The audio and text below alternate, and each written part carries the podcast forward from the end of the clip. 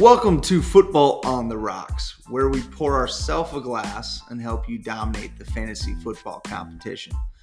During the season, we will recap the action for the week, identify targets to stock up on, and targets to pour out, discuss our weekly positional rankings, and give you our DraftKings DFS picks of the week. So, grab your glass, maybe put some rocks in it, and join three fantasy football experts and whiskey enthusiasts every week as we help you salvage your draft, win your league, and fight for the millionaire.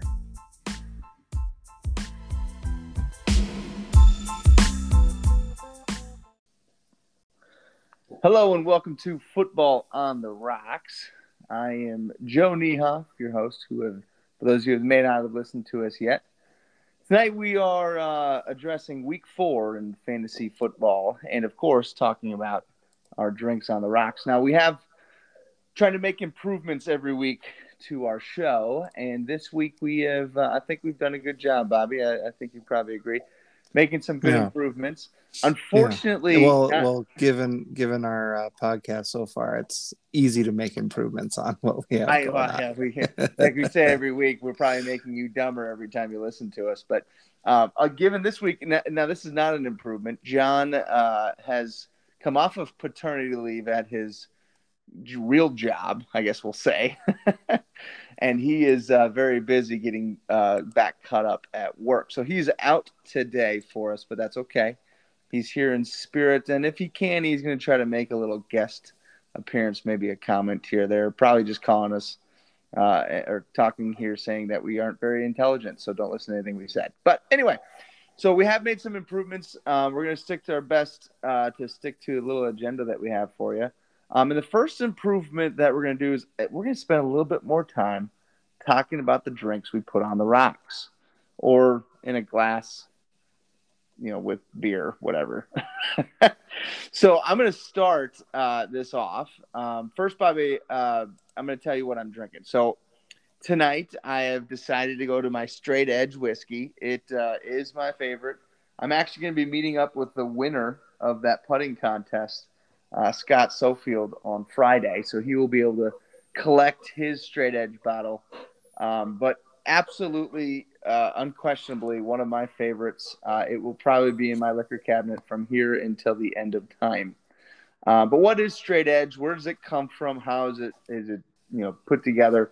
Uh, I think this it's it's really if you go to look this stuff up, it's really a unique blend of whiskeys. So, to, first and foremost, it is a blended whiskey. So it's it's a bourbon whiskey, but it's blended. It's a blend of five a five year, seven year, and eight year old whiskeys that come from Kentucky and Tennessee. Now, here's the crazy part of it. So that's where they come from, but it's finished in French oak barrels um, for about four to five months, and this is all done in Napa Valley, California. Uh, the actual uh, distillery is called uh, Orin Swift Cellars, is the name in Napa Valley. Um, so it is. It's kind of finished in that uh, um, the, the, French oak barrel. So it's more of that. It's got that little wine almost feel. I think last time you guys heard me talking a little bit about wine because I do like my wine.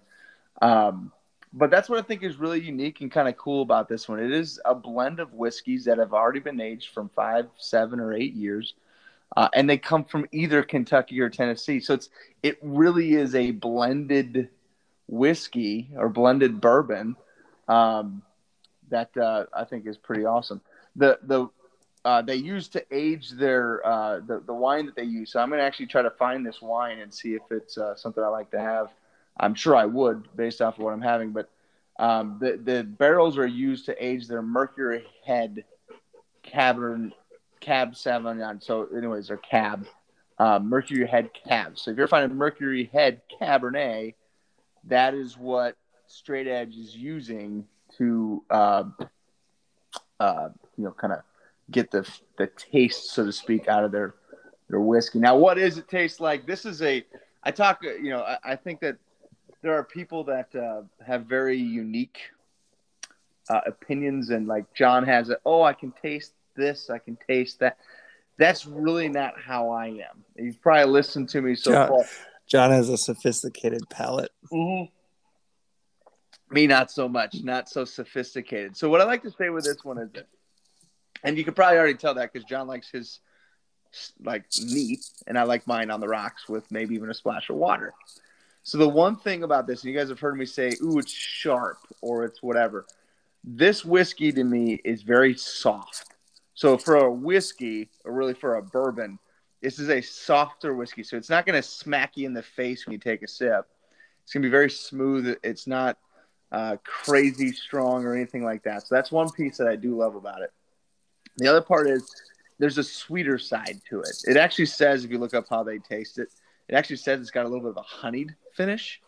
Um, for me, it just tastes a little bit sweeter than maybe your traditional, um, you know, you know, you know, Woodford Reserve type of whiskey. So that's where this comes into play for me. Again, I love it. I'm going to drink a boatload of it. I'm enjoying it tonight, and uh, these are the bottles that don't last very long in my shell in my uh, my whiskey cabinet. So, anyway, Bobby, what are you drinking tonight?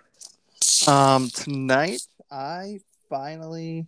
It didn't take long. I got myself out of the cellar here. Um, I, I got a win. I didn't win in every single league. I actually have a special beer that I'm waiting to open for when I when I win deep week in in every single league. I, I'm hopeful that it actually happens this year. We'll see if I if I have to wait until uh, week 18 and uh, season's over um, to drink it. I guess that's what I will have to do. That's as long as I'll wait, though. Um, that one I got from a uh, brewery called Sisyphus. It's actually right over by the Walker Art Center. So if you know Minnesota or have seen you know some pictures of the uh, outdoor art, uh, there's that like cherry on a spoon thing. Um, Just beyond that is this brewery called Sisyphus. Um, and I went in there after doing some uh, fun stuff with our family, and uh, our my oldest go to the bathroom, and that was the closest one. So we ran over to the brewery, went to the bathroom, and I was like, "Well, I'm here. I better grab a crowler." There you go. Yeah. I felt bad otherwise, like just going in and using this uh, this place's bathroom just randomly. So it was my excuse to buy something. Is really what it was. Yeah, um, makes sense. But they make a it was a peanut butter. So you're gonna you're gonna make fun of me here, Joe. It's an imperial stout. Um, oh, God. peanut butter, vanilla, coffee, and some marshmallow in there. So it's kind of like a fluffer nutter sandwich kind of deal. Yeah. Uh, with some coffee. It's twelve percent. When I win every week, when I win every game, I'm gonna s- sit down on a hopefully be able to be comfortable on a Monday night and sit down with that. I got it in a crowler because I've been uh, actually saving all the cool crowlers that I find. Okay. And like our dad did, uh, yeah. he had a, a beer can room of you know, just all different variety of beer can that you could ever think could be possible. Yes. And he's still has that his, he's still yeah he's he's got his uh, bar back all decorated with them. I think he told me he added to that collection the other day. He found a beer a beer can that he thought was really cool. So he keeps adding. Yeah. So I'm doing the same thing, but I'm using craft breweries and using their crowlers because they actually have some pretty cool art on some of them. That's really cool, Bob. So do you uh do you open the bottom of the cans like Dad always does or still does? Yeah, yeah, I did do that. I, have been doing that for all of them. Just it keeps that top of the can pristine, makes it look like it's you know still a full can, but then it's full all the way empty. And the the I don't know if Dad tasted and drank every single one of the cans that that he has been keeping, but that's what I'm doing with mine. Um, so there, there'll be a little bit more backstory to some of them. He's got some of the cool things there. Um, I can I can totally see you but, at like 65 years old with your grandkids in the basement, like, Grandpa, did you drink this beer? You're like, oh yeah, that was the Sugar Rush 75 count, whatever, you know, kind of thing. And you just giving them the full details to every single taste. Of course. Yeah. And so for the full details of this one, so this one is actually it's an imperial stout that I'm drinking. Um, it is that campfire munchies that I was talking about. Yeah. Um, that I was said once I get a win in, in the garage league, I'm gonna finally, and um, in our uh, nightmare league that we've been calling it. Yeah. Um, Nightmare League. That's Um, absolutely I'm gonna finally be able to get off of my little uh, hell island that I was on. Yep. With uh, not winning any games, and so this one has some chocolate, marshmallow, graham cracker, and vanilla to it, and uh, very much like like a s'more. I mean, there's there's a nice subtle graham crackery taste to it. This actually came from the local uh, brewery by my house here, Lupulin in Big Lake, Minnesota. okay. I know that's one of your favorites. That's Um, really good. Oh yeah, uh, but just a nice, smooth, kind of strangely easy drinking nine percent stout. Um, and that- that's probably because that marshmallow kind of um, that that sweetness that's there. I mean, I can even feel like a little stickiness on my lips as I'm drinking this thing, um, from the sugars and everything else that's there. But with that, uh, it gives it that smoother finish and everything, and just some wonderful, wonderful stuff. Um, looking forward to a couple other beers that are coming up. Uh, from actually Fargo has a really cool brewery called Drekker, uh, and they do some really unique beers up there. A lot of IPAs come out of there, um, but they actually just did one again. It's a it's a dessert beer. I've been getting into those lately, and as everyone else has heard, um, they just made one that literally they have like it's like blueberry cheesecake Okay. and again like graham crackers blueberries like the cheesecake kind of thing going on like just yeah. ridiculous things that they're doing um and so th- i mean there's a lot of different things a lot of brewers are doing crazy unique things like that um but when when uh when you come up here we'll have to hit up lupulin and you can understand what i'm talking about Yes, I'm sure we will hit up ourselves a brewery here in a few weeks. Um, so- very cool. Uh, and you know, I'm going to wrap up our this first segment uh, of our show tonight with something that I found out uh, the other day from a neighbor. Now, I don't know about anybody else, but has anybody ever heard of a Scotch League? And in this case, I'm talking to, I guess, just you, Bobby. um actually one of one of my neighbors is with his brothers um they do like a whiskey league essentially yeah, whiskey Where- league, Scotch League, something like that. where they do it where um the winner of the league gets scotches or whiskeys or bourbons Okay. from all of the losers Is this like a fantasy football league? And Yeah. that kind Yeah. of thing. yeah That's really And- cool. And then what they also do because you know most of them are siblings is they'll they'll wager smaller bottles of bourbon and and whiskey with each other for their head-to-head matchups Ooh, I like it. and so so he was telling me he had about six different bottles of crown royal in his basement right now because he's been beating his brothers last couple of years Oh my gosh. and uh, he's just like, yeah, I've been just kind of stocking up on them. So when I lose, I'll just give one of those away to somebody else. Yeah, you know, that and just makes kind of sense. kind of holding on to them. But when when they win, that everyone kind of says, all right, this is the bottle that I'm gonna wager up this year, and everyone puts you know somewhere in that like fifty to eighty dollar range of a whiskey that they're kind of wagering. You know, see now you need to get it. you need to get this guy listening to our podcast because he might just have to uh, find out some good whiskeys from us. Mm-hmm. All all of them are reasonably priced. Actually, Or, John found know- a forty dollar bottle of Eagle Rare the other day that I was pretty excited about. So anyway, what know. This could is. get- he could get me actually drinking whiskey. That's instead true. Of beer That's all true. the This time, could be too. good. You should be more friends with him. Yeah, we're we're, we're he's a cool That's guy. good. So this is not a fantasy football related thing. This is an actual Scotch league. So listen to this. It's actually kind of cool. But I, I they uh, I found out from my my neighbor buddy that he's like, yeah, they're, the people that participate are a little snooty about their whiskeys and their scotches and their bourbons.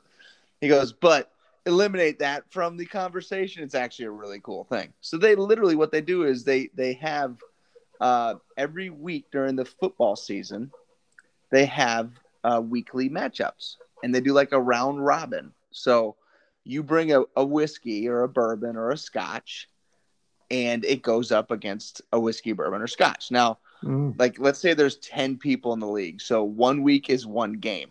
The other yeah. guys are particip- they they participate by drinking out of the bottle, right? Yeah. Um and and so there's some way of determining like okay this week is scotch next week is bourbon you know what i mean like they yeah. kind of pick it that way um but it's legitimately like a head-to-head matchup and you know there's a, a round robin and then they have playoffs and you're eliminated as they go. So and so everyone's not allowed bringing... to use like the same bottle more than twice right? Yeah. so if it wins twice it's it's done. now it's done can't use it again. Yeah. you know so there's some there's some crazy little rules to it but i thought that was pretty cool. So We'll, yeah. we'll use that as our end to our uh, our first part of our yeah no I, the, the that, that is that is a brand new thing that I I have never heard of before. is matchup against somebody else.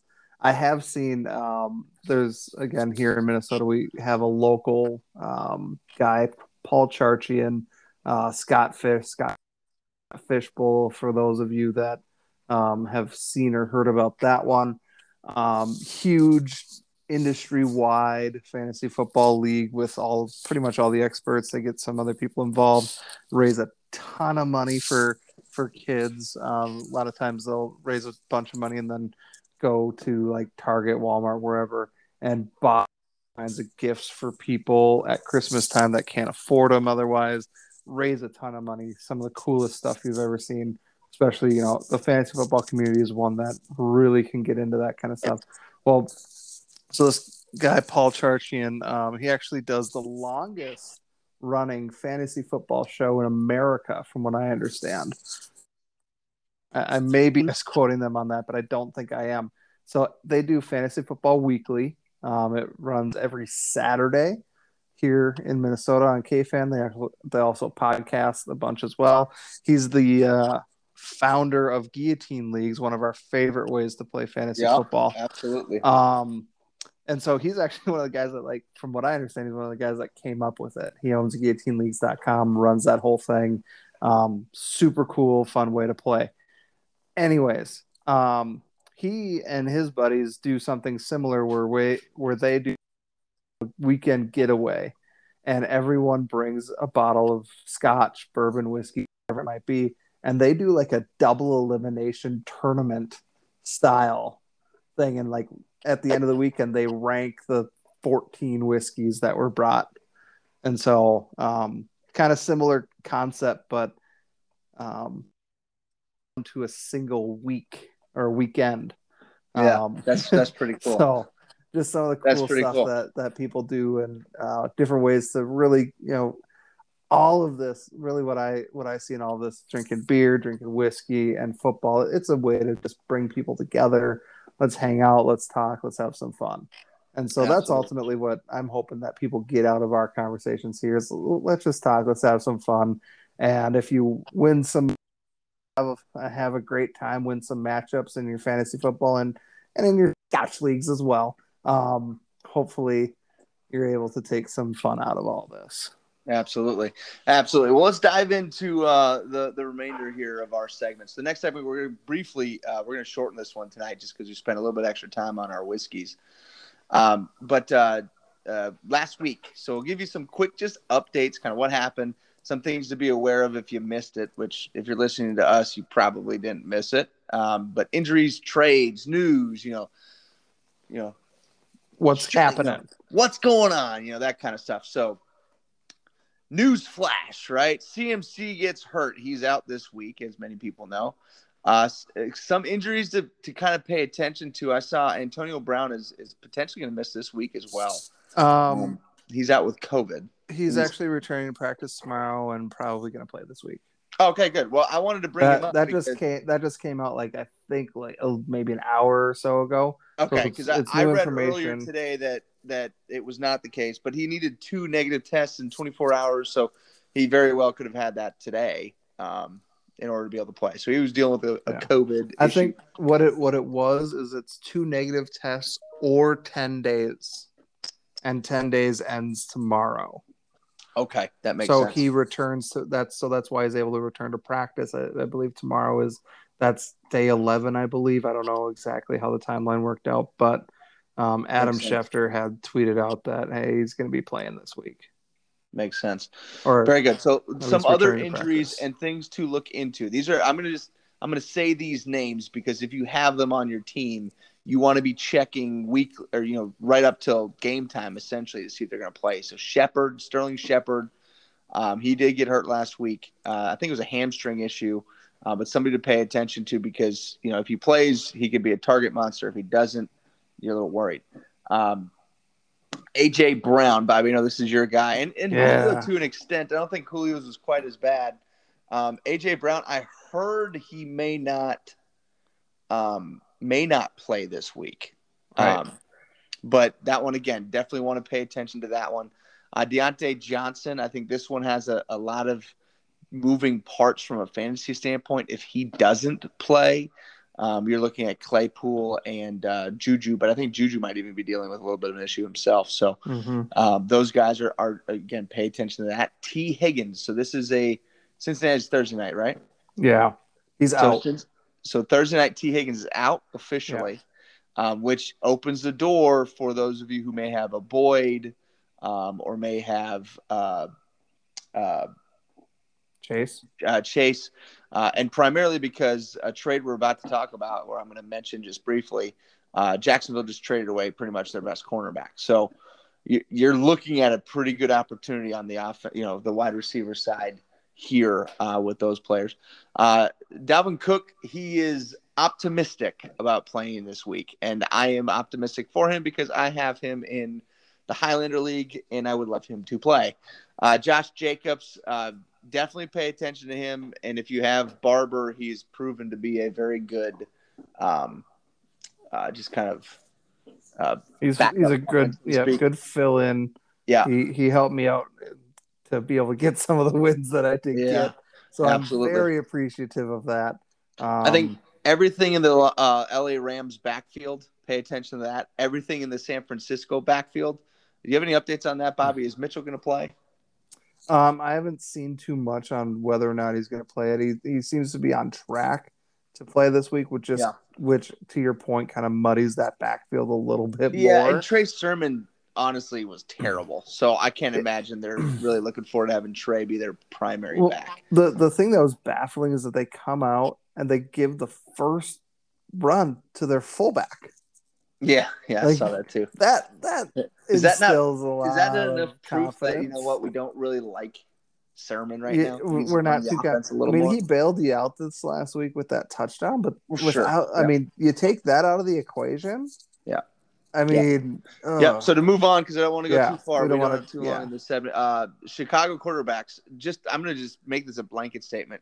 Avoid at all costs. So don't Yeah. even worry about them. Just avoid them. right. You Gronk- can't do anything until they show you that they can do something. Gronk came out with an injury, but he's probably going to play. He's probably going to score a touchdown this week. I He's- would be shocked if he doesn't play against New England. Let's just put it Yeah. that way. Uh, in New England, yeah, he's you know he's going to do everything it takes to play. And then a trade, of course, I just mentioned it briefly, but Dan Arnold is going to play for Jacksonville, I believe, this week. How much he's going to play is is iffy, but Jacksonville is really low on tight ends right now, so they're probably going to get him involved if they can pretty early. Um, any highlights from week three? We got about a minute left in this segment, so any highlights from week three you want to mention? Uh, no other big things that really stick out too much. I know some of the things we might mention as we're talking briefly uh, about these next games here. Um, and so nothing that sticks out, at least in this section of things. Yeah. Very good. All right, well, let's get into it then. So the next segment, we start getting into, our games. So we've done this now. We're gonna we're gonna split up our our game sections when we talk about the the upcoming week. Uh, we're gonna split them up into poured out games. What poured out games are essentially they're pretty obvious. We don't have a whole lot of analysis, so to speak, on these. We're gonna briefly go over the games, give you maybe a one minute spiel on players to pay attention to that are obvious. Um, if there is any shocking players or anything like that, then we'll let you know. The next one is take a shot game. So these are ones where we feel like there can be some really good scoring, um, could be some opportunities. We'll spend a little bit more time, maybe two to three minutes on these games, really giving you some insight as to who we feel like could be kind of standout players for the week inside those games and matches. Uh, and the last one is drink it slow games. So the drink it slow games, we're going to spend about four to five minutes on each of these games. These are ones that we really feel like we can take some time to analyze because there's a lot of moving parts in them, or maybe there's some really, maybe it could be a really high scoring game, or maybe it's a fun game that listen, everybody needs to tune in and watch this one because it's going to be a good one. Um, and that kind of gives you an idea of what our game segment is going to be on as we go through this today. So to start with the poured out games, I'll take the first one. It's Detroit versus Chicago. And I don't think this is much of a surprise to anybody. But for the most part, the only guy that you're the only two players, in my opinion, Bobby, you can tell me if you think differently. There's only two players you're for sure starting, and that's Swift and Montgomery. And Hockenson. Oh, sorry, and Hockenson. I you know how I feel about about Detroit tight ends. Right. Hockenson, bad week last week. You guys had that one right, uh, or John or one of you said that Baltimore is a better defense than most people think, and they did shut him down. Um, yeah. So, uh, I again, those are the three. Um, I have I'm kind of fading on Allen Robinson. Um, I, yeah, I, you know, I was really excited about him to start the season. Yeah, flex him exactly. But I, I, was excited to start the season, but now I'm, you know, the, the quarterback issues there are, are clear and obvious. Right. Well, the offensive issues in general are there. That's that's pretty much the biggest thing. Yeah, I think for the um, most part, it, it, centers around the um, offensive line, really, for them. Yeah. One thing that I would at least temper expectations a little bit on Swift this week. He's Swift is fantastic, uh, but the Bears have only allowed 11 receptions to the running back spot this season all year. That's pretty good. That's a good stat to know. So, so very good point. So if if they had allowed just even 3 less, they would be tied for the least amount. Yeah. Eight, eight is the least amount by the Bills and the Washington football team.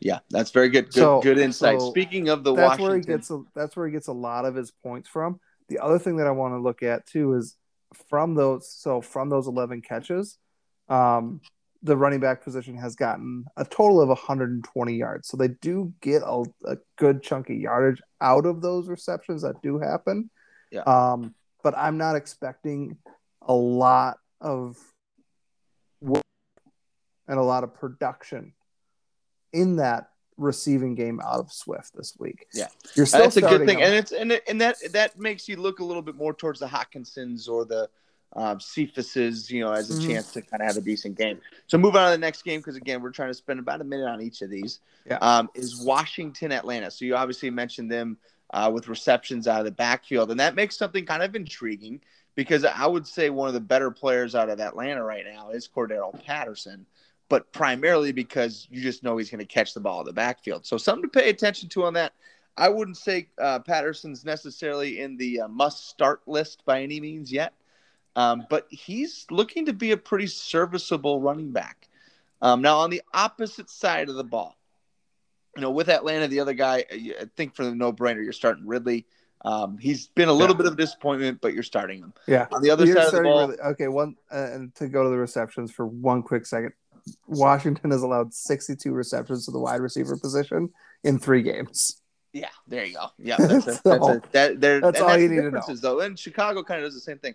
So again, Atlanta, you're starting Ridley. I think that's a no-brainer.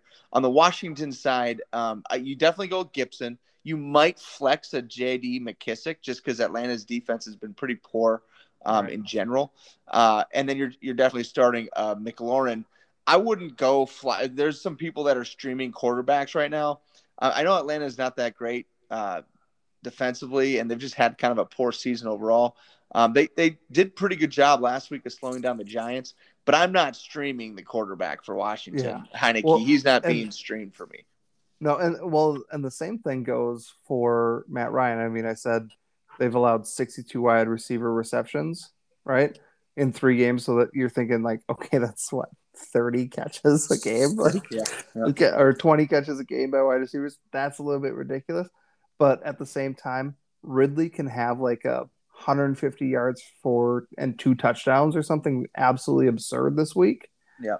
And Matt Ryan can go for like 227 and two touchdowns for the entirety of the game. Absolutely. Like, and that's right. not serviceable. So, yeah, and again, that's just again real quick poured out game. That's what you get for our yeah. analysis there. Tennessee, the Jets, the sorry Jets, Bobby. What do you got? Um, you're not starting any Jets. We're gonna have to wait and see what the wide receiver position looks like in Tennessee. Um, and really, the only guy that I'm super comfortable, at least as of right now, going into the game starting, is Derrick Henry. Yeah, I honestly don't know that there is anybody else that you. I mean, you consider the wide receivers in Tennessee, but you don't know their health, so Yeah. you got to look for other options. You can't count on that. Right. Um, And weirdly, the And I'm not- Jets secondary fantasy wise isn't something that's being like exploited so much. yeah, They've only they're allowed Just, out they're just out- losing games because their their offense is terrible. Right, right. And so it's not like, yeah, let's Julio's gonna have a huge game because the Jets stink. I mean, he he might have a pretty decent game, especially if AJ Brown doesn't play. Um, but at the same time, they're not allowing. I mean, Washington has twice as many receptions allowed to wide receivers than the Jets. The Jets only have 31 receptions to the wide receiver position. And if we're looking at wide receivers here, you're not you're you're not going to start whoever the tight end for Tennessee is. I think Firkser is the only name that comes to mind, and I think he was out last week, so I don't even know who else they have to throw the ball to. I see this as another big Derrick Henry game. Oh, that's yeah. And- really the only that's guy what that you're going to be starting out of this. Yeah, that's what Tennessee is anyway. Tannehill, uh, you know, again, flyer. No, I don't really think I'd take him not in this game. Next one for you, Bobby, is Houston Buffalo. Um, same sort of thing. Houston, you're only starting one player, and that's Cooks. Yep. Uh, Buffalo, you're starting basically all of the wide receivers. You're starting Diggs, Sanders, and Beasley is at least flex worthy. Um, you're starting Allen. I mean, we I talked about it last week and how Allen was going to have a big game, and he had himself a big game. Um, there's definitely nothing to shake a stick at there. Um, that was his best game that he's had all season, inarguably, and maybe one of the better ones that he'll have all season long as well. Um, but again, that goes to show how how poor Washington's secondary truly is, especially when they go up against elite talent. Um, I think Zach the the only question marks really is Zach Moss. Is he finally a you know a flex worthy or even an RB two? Um, he seems to be kind of sprouting into that, and so I wouldn't I wouldn't hate it to see him in you know that at least 27 or so range at running back at the end of the week and depending on what your options are um, you might be able to comfortably start him this coming week Yeah, and I think that's a good point to make too. I, I, th- I think Houston's better than what people are really thought they'd be, um, but it's still a tough call on a lot of things there. So good, good piece there. We'll move on. Next game, Indiana or uh, the Colts versus the Dolphins. This one's mine. I'll take it real quick. Um, I think this one will be a pretty low scoring game. Uh, you know that there really isn't a whole lot offensively to be excited about for either teams. One thing I will say in this game is Jacoby Brissett revenge game. Uh, you know he's playing against his old team, so he's going to show up. He's going to do some stuff. Interesting stuff for uh, Miami. Just real quick, uh, good game last week from a tight end standpoint. Had a lot of yards, uh, made some plays. He actually won me a week in one of my fantasy leagues, which, by the way, I won all four this week, which is awesome. Um, and then the only guy on Miami to really talk about is Waddle. So if they repeat what they did last week against Vegas, yes, you're starting both of them.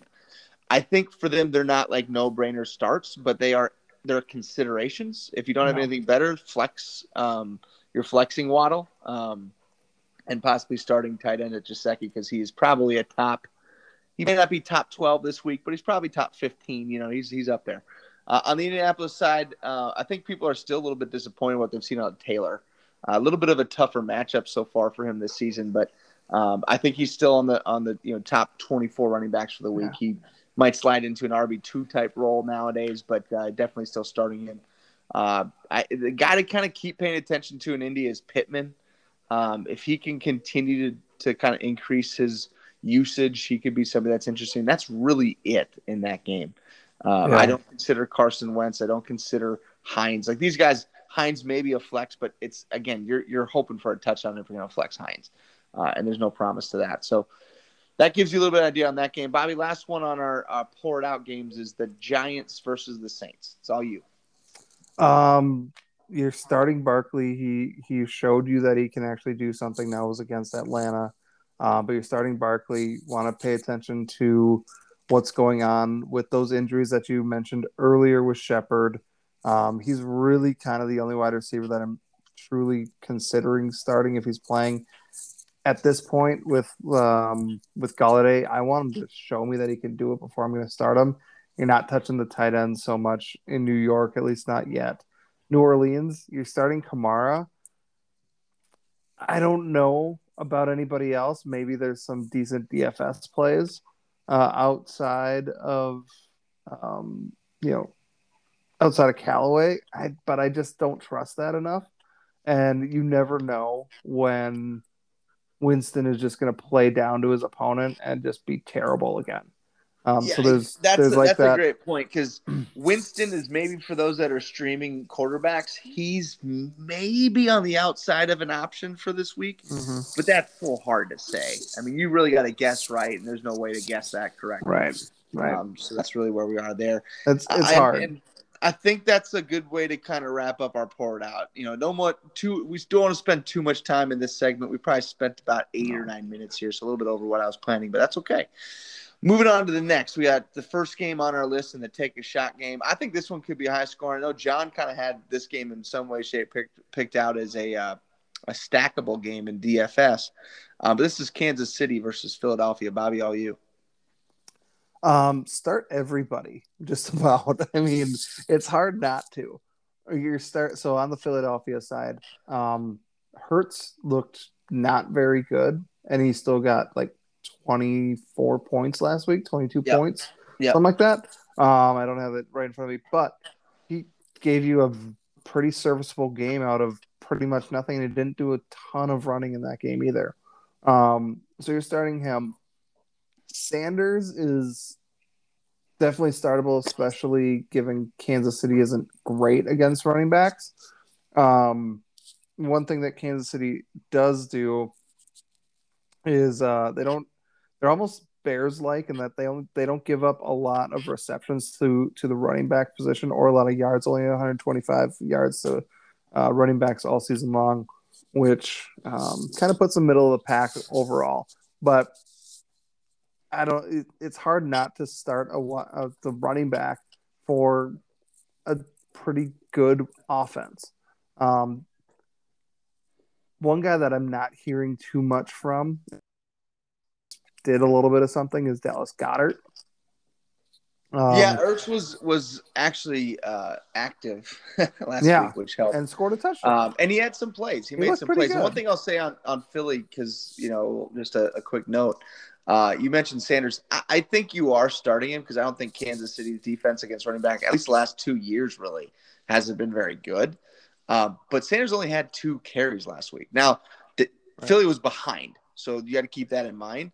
Um, but that's a little scary. Uh, he's probably an outside RB two this week, um, but it's a little nerve wracking if you have him. What about Kansas Right. City? I mean, the most part, I'm I'm pretty sure you're starting everybody, right? Well, and then one just quick. I mean, uh, Smith he'll have a rebound game. I think he, you know, he got he went up against Diggs. Diggs is one of the better tight end or one of the better coverage corners Well, of uh, this and to year. that note, So with with Smith, I mean, you're starting him because of the upside, um, but He's he's, a at flex. a minimum. He's at He's a a minimum flex flex play. Yeah, Yeah. he's at a minimum. yeah, flex. you're not comfortable as with him as your RB two you don't um, want to. or wide receiver two. Um. Anyway, Kansas City side, you there's nobody that you're not starting that isn't the number one person in their position. So I mean, you're starting Mahomes, you're starting Kelce, you're starting CEH. He's you know, somewhat back, and they seem to be pretty confident in him um, this last week, and kind of showing like, hey, he's here, he's going to be playing. Um, and you're starting Hill. I don't know that you're starting Mecole Hardman or anybody else. Um, I mean, they they made a splash by signing Josh Gordon. He's more of a name than anything else. Well, we'll see what that even turns into. Right. Uh, and and you know he might be something special. He could end up being a dud I- be on the practice I mean, all season. he was barely anything when he was playing last we saw him in Seattle. yeah, so I don't know is- how it's gonna be all but Kansas City could could easily be the best situation he could possibly go to. Yeah. He hasn't been relevant since what, like 2013? Yeah, yeah, right. So, no kidding. All right, I uh, just, there's there's not a lot there. yeah, I agree. Uh, so not too much more to talk about that game, but again, uh, a good one could be one taking a shot on if you got some players. Could be fun to watch. Uh, Baltimore, Denver. That's you, Bobby. Oh, sorry. Baltimore, Denver. Um, okay. It's very interesting. There's 290, so almost 300 total yards has been given up by to the tight end position. So Okay. you are 100%. I mean, they got the tight ends. Uh, now, given they played some of the top tight ends in the league, but Fant isn't someone that's, you know, he, he is a young, up and coming great tight end in this league. And so you're starting him with a lot of confidence. I like him in DFS. He's pretty cheap as well. We'll get into that later on. Well, and, and Um, real quick on Baltimore's defense, one thing I think that they proved last week is they have a unique ability to kind of focus their attention on one player. So, like Mhm. when they played Kansas City, you know, Hill had almost no stats, like he barely touched the Yeah. ball, but Kelce blew him up, Mhm. right?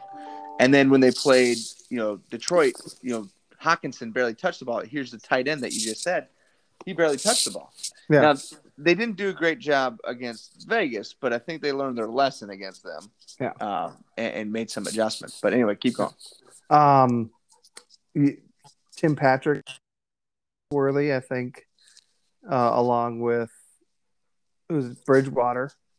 Um, Yeah. If you're streaming quarterbacks, If you're I- streaming quarterbacks, Bridgewater could be a good Right. one because they're more likely going to be behind, but they're at Well- home and they well, could the- win that game. but the reason why I say that is the Baltimore Ravens defense has given up almost a thousand yards passing already this season. Yeah, that's pretty crazy. Again, they've gone up against some really good opponents, like we said again already, but almost a thousand yards. You might as well stop talking because Bunker is destroying this He, segment. no, he he has on uh, on the Denver Broncos Yeah, clearly. uh, and the Baltimore Ravens. Apparently, he wants to make sure that I talk about the running backs for for Denver. Uh, yeah, I'm getting to Yeah. it, dude. Well, hey, we're Okay. now we're approaching Now we're, we're approaching three minutes on this segment or on this this game. So Yeah. wrap it up. Um, okay, flex worthy running backs. I mean, you can't not flex, or at least consider them in in the flex position with Javonte Williams. Um, you're you're encouraged by his usage as well. Um, so we'll see what what goes on there. Baltimore side of the ball. You're starting the quarterback Jackson. He now he does have some like sore back or something like that going on. He had that going into last week. Um, he's fine. Ty'Son Williams, who knows what's going to happen there? There's a little bit of bipolarness kind of going on with that, with his usage. I think he's going to come back to being the feature back. Um, Malcolm Brown left almost like 40 fantasy points on the field when he dropped the ball three times, which could have been three touchdowns. Yeah. Uh, Yeah. And so it made John look smart. That's for a dumb reason that he looked smart after our bet from last week. Yeah. And so I'm discouraged by that because I could have like rubbed this whole thing in his face about how wrong he was about Hollywood Brown and, and how good he is. Um, I see him bouncing back this week, hopefully. Uh, maybe that's wishful thinking more than anything else. And Yeah. uh, Andrews is giving you some optimism. Optimism. Um, sounds like we're also going to see Bateman in the next couple of weeks, and so if uh, he's in your IR slot, start preparing for him coming back into your bench. If you if he is out there in your league, I encourage you to go and grab him. Um, you never know what he's going to be, and this is going to be a high scoring offense. Um, there's a lot of optimism about his ability, and he's one of the um, former Minnesota receivers. So we're, we uh, are excited to see what he's going to be coming here, at least on that end. All right. So I'm gonna give you a breather because remember I said we're coming up on that three minute time frame, and then you spent another two minutes. Yep, I did. We're gonna you're gonna have to listen to how it, it really works when we try to talk inside of a two minute window. Okay. so I'm gonna go with my game next. And my game is Pittsburgh Green Bay. All right. So there's plenty of startable players in this game.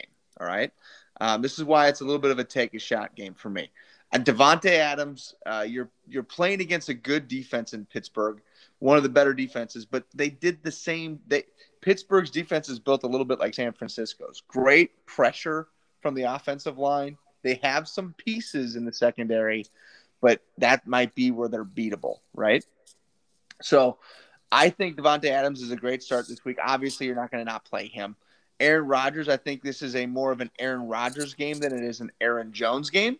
So yeah. I'm leaning I'm leaning the quarterback more than I'm leaning Aaron Jones in the running back side. So, you know, we'll see kind of that dynamic. But Jones is definitely startable. He's still a top 24 running back. He's probably an RB one this week, um, just because he does get some volume out of the backfield catching. Uh, so that's the Green Bay side. On the Pittsburgh side, um, Green Bay is sneaky good with defensive backs. They had a good pick. The Stokes kid out of Georgia is a pretty good player. He's looked good. Um, they have one of the best defensive backs already in the game. Their safeties are a little bit weak, um, but you know Pittsburgh's the question mark. I, I don't play Roethlisberger, uh, although no. although I do think uh, Green Bay will be winning the game. He's not somebody I'm streaming. He just looked just old. Let's yeah. be real. Well, I mean, looked... didn't he hand the ball off or something and then like fall over? Yeah, he's just a, Here's a highlight of that. Yeah, um, I, I, think I think Najee Harris you're playing, um, yeah. and then you just got to pay attention to the wide receiver room. An uh, interesting player to think about is Freiermuth. Um, he's kind of taken over at least the receiving aspect of the Pittsburgh mm-hmm. Titans. That's that um, baby Gronk we talked about to. last week. Yeah, I wouldn't I wouldn't um, be starting him necessarily, but just pay attention to him as yeah. they kind of go. Right, um, but that's and, how that's how two minutes sound, Bobby. Right. So I just want to highlight your point that you made about the Green Bay. Only allowed 26 wide receiver receptions all season long. That is worse than the league for offenses. So okay. best, so best, for defense. For defensive yeah. back. So like you don't want your wide receiver going up against Green Bay because they've only allowed they've allowed less than ten receivers each game, less than nine actually in total. yeah, and that might that, that, might shade a little bit so, more towards the Freiermuth having a decent game. Right, Kelce to, or uh, Kittle so, had a decent game last week. So, so while they're the best against wide receivers, they are the worst against tight ends. They've allowed one tight end receptions in these three. years. So that's seven catches yep. with tight ends. They allowed 19 receptions to running backs again, same sort of deal. They're not great against that short passing game, that those running backs getting those receptions. Um, and then tight ends getting those catches as well. They aren't defending those very well, but on that perimeter, shutting it down. Yeah.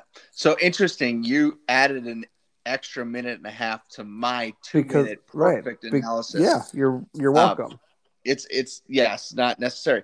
Uh, let's see if you can get your section here to two minutes. I might add thirty seconds. Jacksonville, Cincinnati, go. Um, you aren't doing anything with anybody in Jacksonville. I don't think you can really start any of them. The only one that you can consider would be um, Jones, Marvin Jones. Everybody else, I don't think you can play. Um, Cincinnati, uh, you're starting pretty much everybody that's healthy. I mean, I don't see a reason why you wouldn't be able to put Burrow in a if you have, you know, you probably waited a while to grab a quarterback. If Burrow's your quarterback, you're going to start him, um, unless you got like um, Cousins on your uh, on your roster, somebody else like that, maybe Carr um, you'd start over him. But I don't really think that you will, especially given, as you said earlier, trade away the best cornerback, who's only a second year guy, anyways. Um, you're starting the wide receivers, Boyd and Chase, and Mixon's stuff. Oh, that's it. Good. Hey, that was pretty good. Solid two minutes. Here's my 30 seconds. I think this game ends up being closer than people think. Cincinnati's defense is a pretty good defense. Jacksonville, eh, not so much. Um, but I think Jacksonville will begin to start to figure a little bit of it out. This is now the fourth game for a rookie quarterback. At that point, they usually start to get a little bit better feel of their own offense. Um, and I actually like DJ Chark this week. He scored a touchdown last week. he's somebody that could be a flex a flex play for me. Uh, I do start James Robinson uh, as well, but mostly because of where you're drafting him and what your other options might be at running back. Um, but overall, I think this could be an interesting game to watch. Uh, there could be some good fantasy points in it. It should be fun actually on a Thursday night, a game that maybe you, you wouldn't have thought would be interesting or fun to watch, but it yeah. could very well be. Yeah, this is a game um, that nobody would watch if it wasn't on Thursday. Yeah, absolutely. Next game, Carolina Dallas. I think this could be a really good game too. This is a take a shot game, obviously for us. Um, I think it could just be a good game. I don't necessarily think it's going to be a huge fantasy game, but definitely could be a good game. So on the fantasy side, um, Dak has basically proven to you why he is one of the top five quarterbacks every single week in fantasy football for the most part. He completely controlled his offense against Philadelphia. Made tons of plays, did exactly what you want your quarterback to do, especially in fantasy football. Basically, have his hands on the ball majority of the game. He did hand off the ball a couple times for Zeke touchdowns, but who cares? On that note, you're starting Dak. Zeke, you're starting, but don't expect last week from Zeke. Carolina's defense is solid. On the wide receiver side, uh, you're starting CeeDee Lamb, you're starting Amari Cooper. All those guys are starters, no questions. The only one on Dallas you want to take a look at is is Pollard. He's he is arguably an RB two. I mean, he's played well enough these last few weeks to be considered, and he's involved enough in that offense to be considered. But the biggest thing about Dallas and the reason why he's in that that mode is because Dallas has a lot of offensive plays. They hold they have the ball a lot in their games. Um, and partly is because they've been giving up scores to other teams very quickly. So uh, there is going to be some back and forth in this. Now, Carolina, um, Sam Darnold has kind of come out and proven himself as a guy that you can start in fantasy football. Uh, he's also proven himself as a, a very solid NFL quarterback. Um, I like the idea of Sam uh, Sam Darnold. I think based off of proof from last year in Carolina when CMC was hurt, I think Chuba Hubbard is absolutely a startable player. He's probably uh, somewhere in the RB two range this week. I wouldn't put him RB one, but RB 2 mm-hmm. um, and then DJ Moore's the only other wide the only wide receiver I play. Robbie Anderson's kind of scary to me. He's proven that he's not really as involved as you might hope. Um, so that's for Carolina, Dallas. That's what I got. Yeah, I mean, to, to your point with Sam Darnold, he has at least 275 passing yards in every game this year, and he has a bunch of rushing rushing touchdowns as well.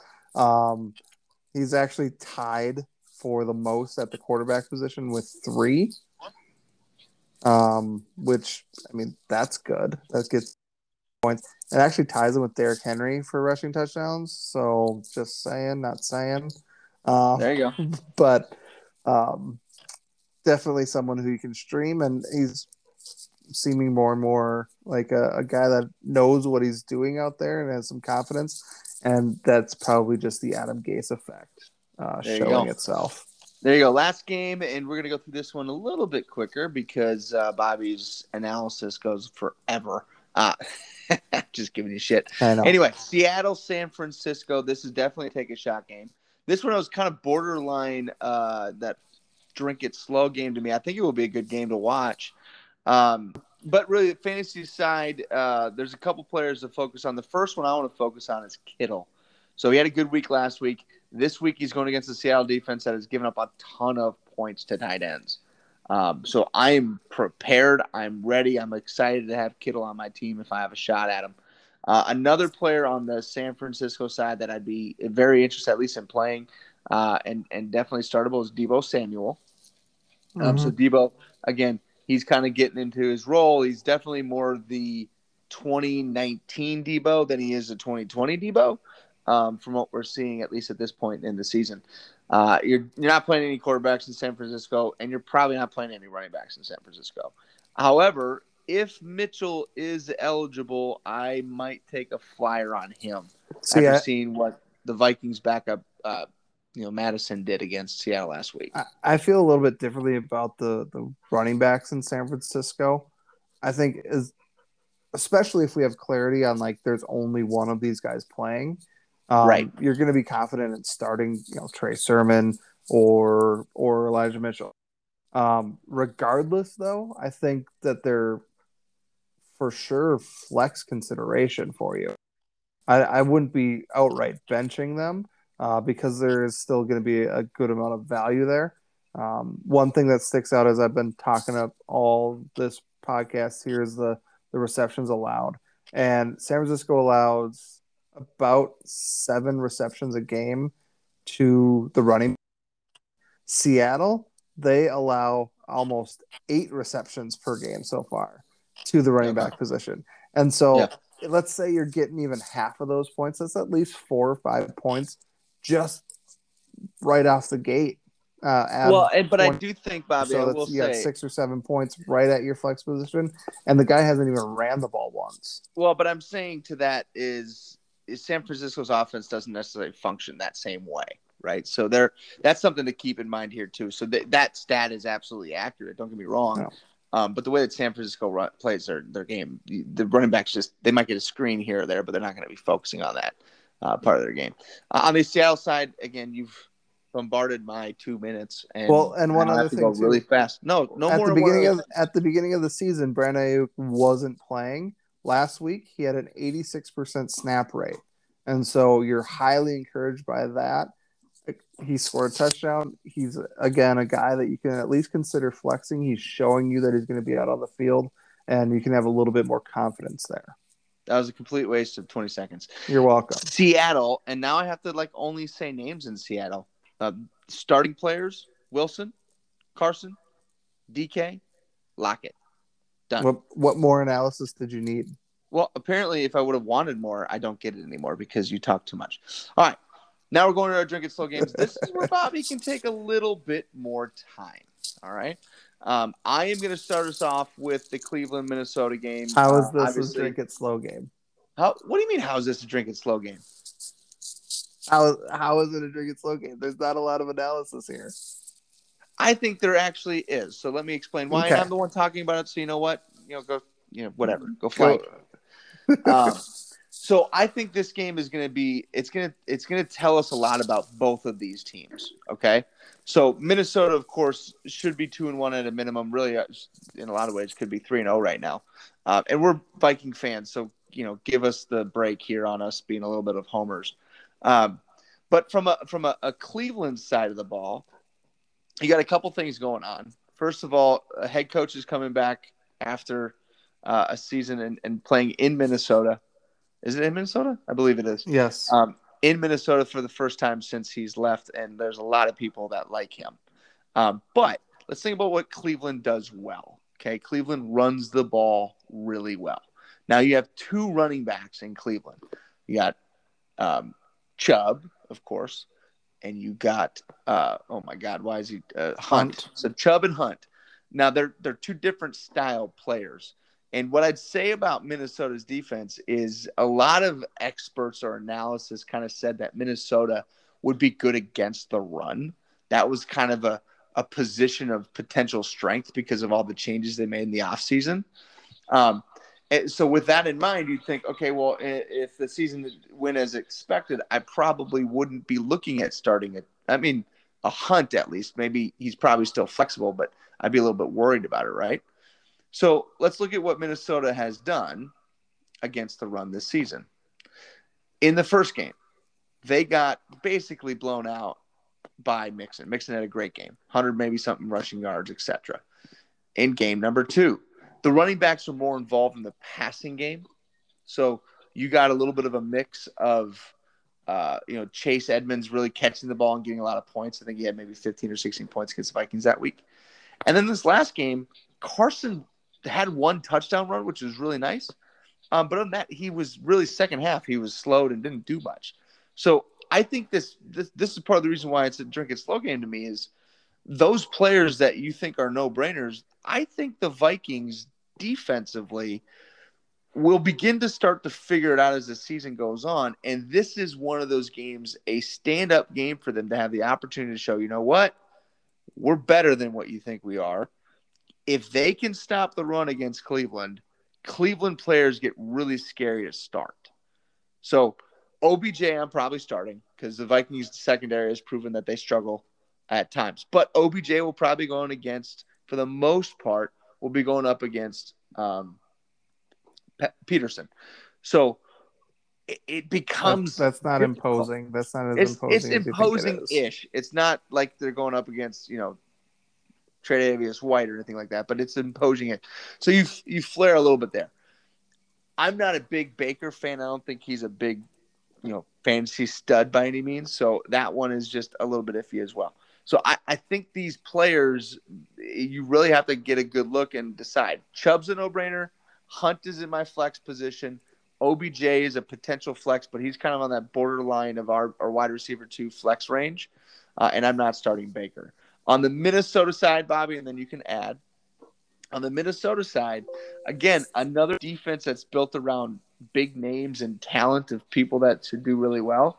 But Cleveland, again, has had some issues. If you look at the, just the Kansas City team itself, granted, it's Kansas City's offense who's efficient in how they've played. Uh, but if you look at the Texans, scored 21 points against them. Uh, and then you go to the Bears, who just were terribly offensively. Um, so the defense has some question marks, but they also have some really good defensive ends. So you look at Garrett, who exploded last week, right? And you look at the the pass rushers that Cleveland's going to bring at Minnesota's questionable offensive line, who's played great this year, but still a questionable offensive line. It becomes a conversation. Do you start Cousins this week? He did great against minimal pressure last week, but do you start him? I think the Vikings hope to have control of this game. If Cook is playing, again, do you start him? There's some questions here. I love Cook if he plays because um, he's kind of the equalizer that's going to be able to minim- mitigate some of that pressure with little screens, dump off passes, draw plays on blitzes, stuff like that, just to kind of help out the offense. If Cook doesn't play, you're thinking more of uh, Cousins start with the wide receivers obviously being involved. Um, but I'm a little nervous on that. Now I'm. Am I not starting these players? No, I'm starting every one of them. So I'm starting. Yeah. I'm so that that's where the that's where the starting Cook. analysis starts and finishes with me is you're starting all these players. There's not a lot of thought that you really need to put into it. Yeah, maybe temper expectations, but there's not a ton for us. Yeah, we're gonna pour this game out because it's gonna, or we're gonna um, drink this one slow because we are Vikings fans.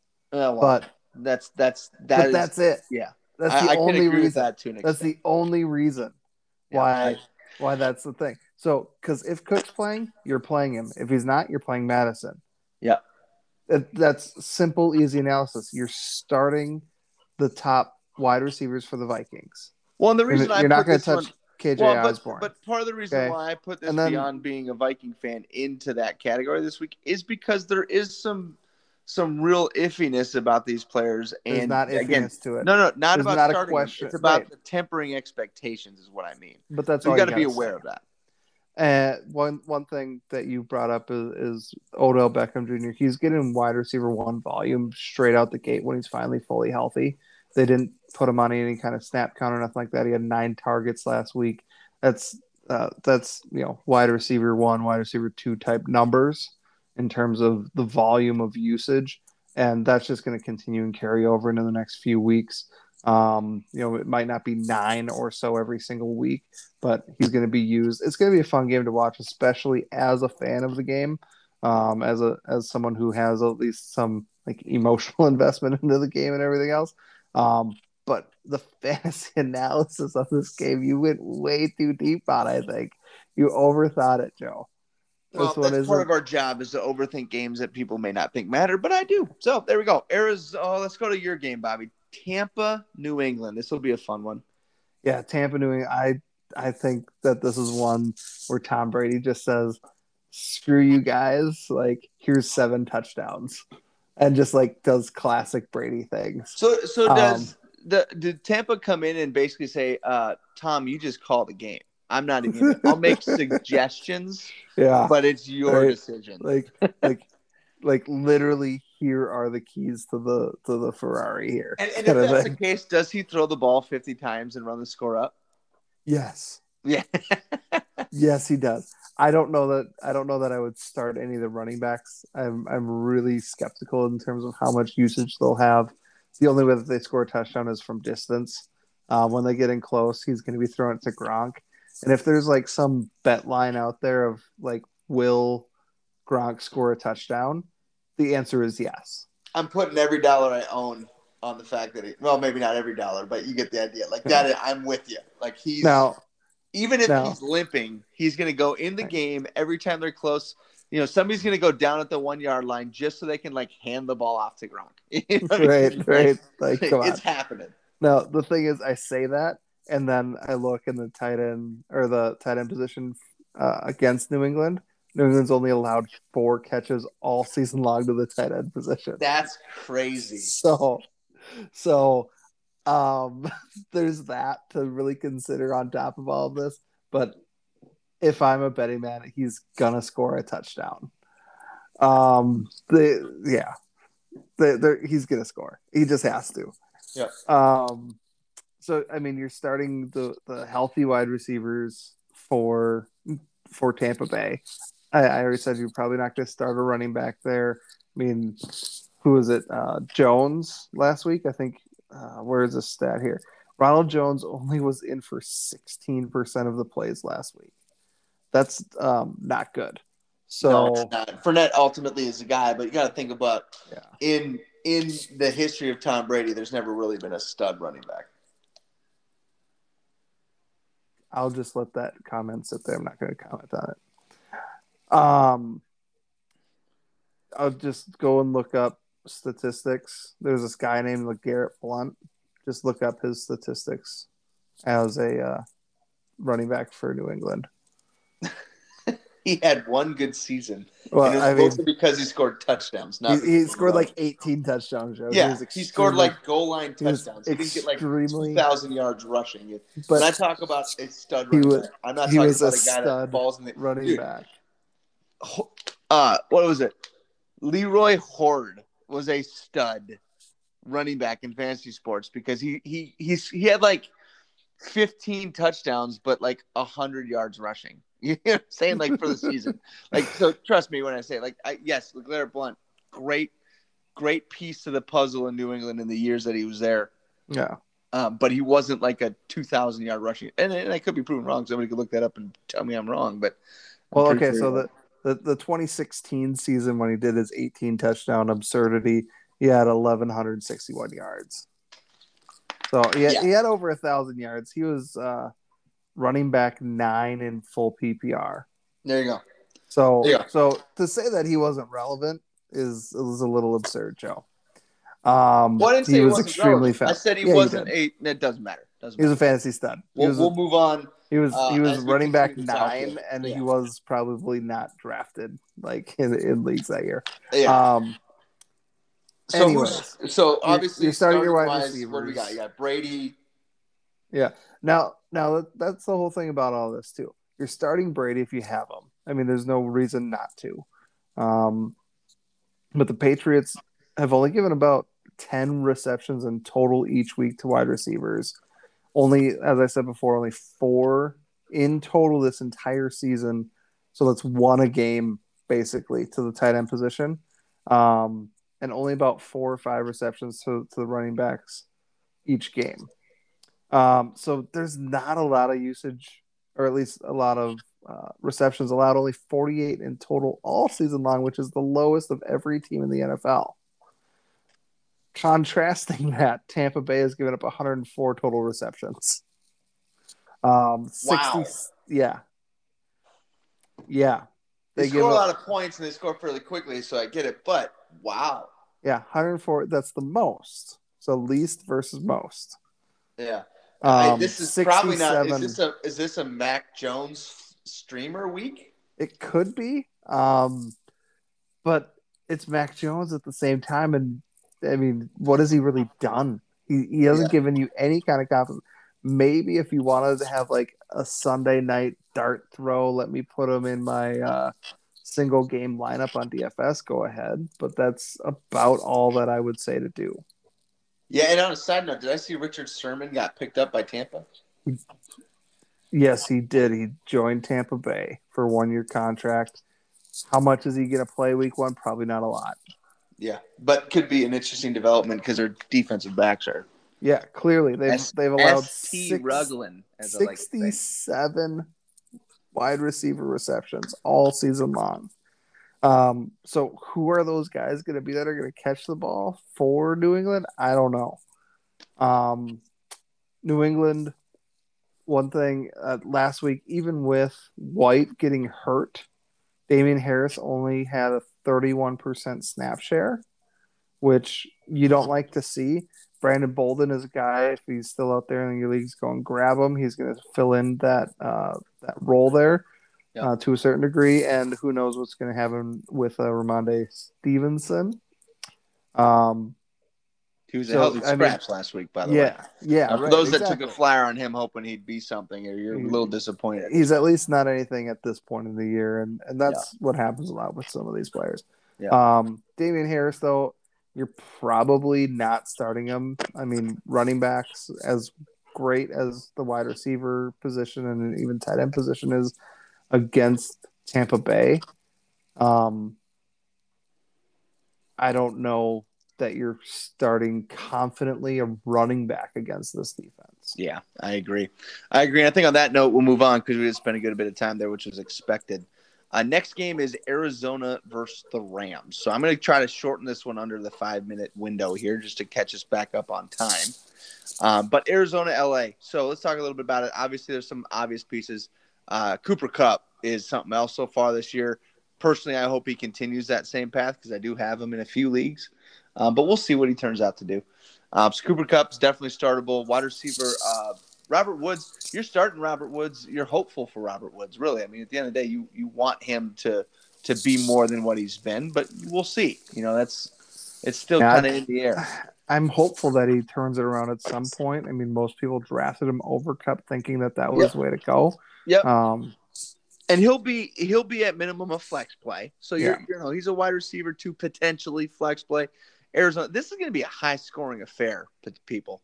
You know, so we're talking about runs upon runs upon runs to some degree. uh, runs. I mean, uh, I'm watching baseball as we're talking here. So when I say runs, I'm literally watching touchdown scores. Yes, scores upon scores upon scores. So let's go back into that touchdown. Um, and in Arizona, the only uh, you're starting, I think, uh, almost everybody. I'm a little tempered on DeAndre Hopkins. Just temper the expectations. You're starting him, but temper them because um, he'll probably be against uh, Ram Jalen Ramsey, and he's a little bit slowed right now. Um, but you're starting everybody, and I uh, one player I want to highlight uh, this week is Chase Edmonds. Um, very consistent. His floor is like 15 points. Yeah. Uh, so you're you're very excited about a floor from a player like that. He's heavily involved across the board. Um, so again, somebody definitely pay attention to, uh, and somebody to to keep your eye on this this week. Um, and last week, surprise from uh, James Conner had a good week, but he's touchdown dependent, so I'm not necessarily starting him.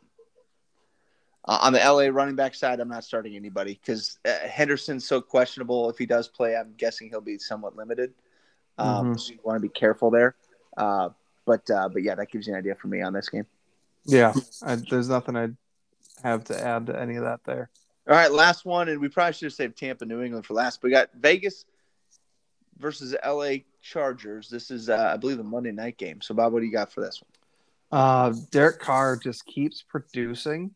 Um, I again, he's a guy that like if you have him or um, Burrow, there's kind of a little bit of a toss up there. Um, I maybe lean towards Burrow just because of the defense that they're playing against.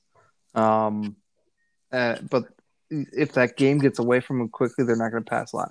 Anyway, uh, Derek Carr, you're you're definitely at least considering him as a as a quarterback that you're going to start this week. We we touched on the running backs at this position already. Um, if we don't have a lot of clarity going into the week, it's going to be hard to start Jacobs and or um, and or uh, Barber. Drake seems to be uh, maybe a flex consideration, but you would hope that in these games with Jacobs out, that Drake would be doing more, and he's just not. Um, it's, it's a little bit of a mystery there. Until we get some more clarity at the wide receiver position with Vegas, I don't know that we're really uh, confidently starting anybody.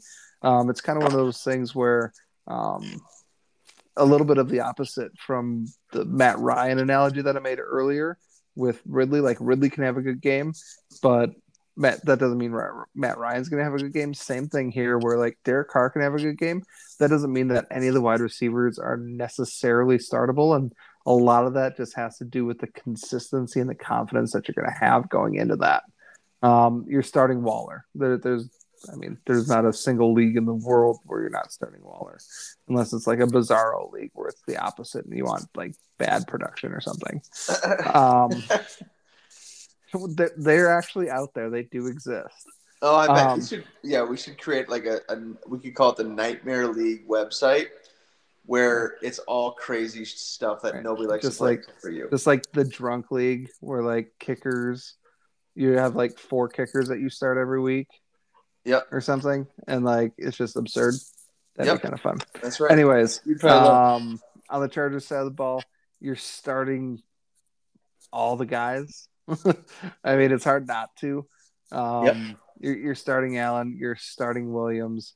Um, I don't know how you don't start Williams. He's had he's on freaking fire right now.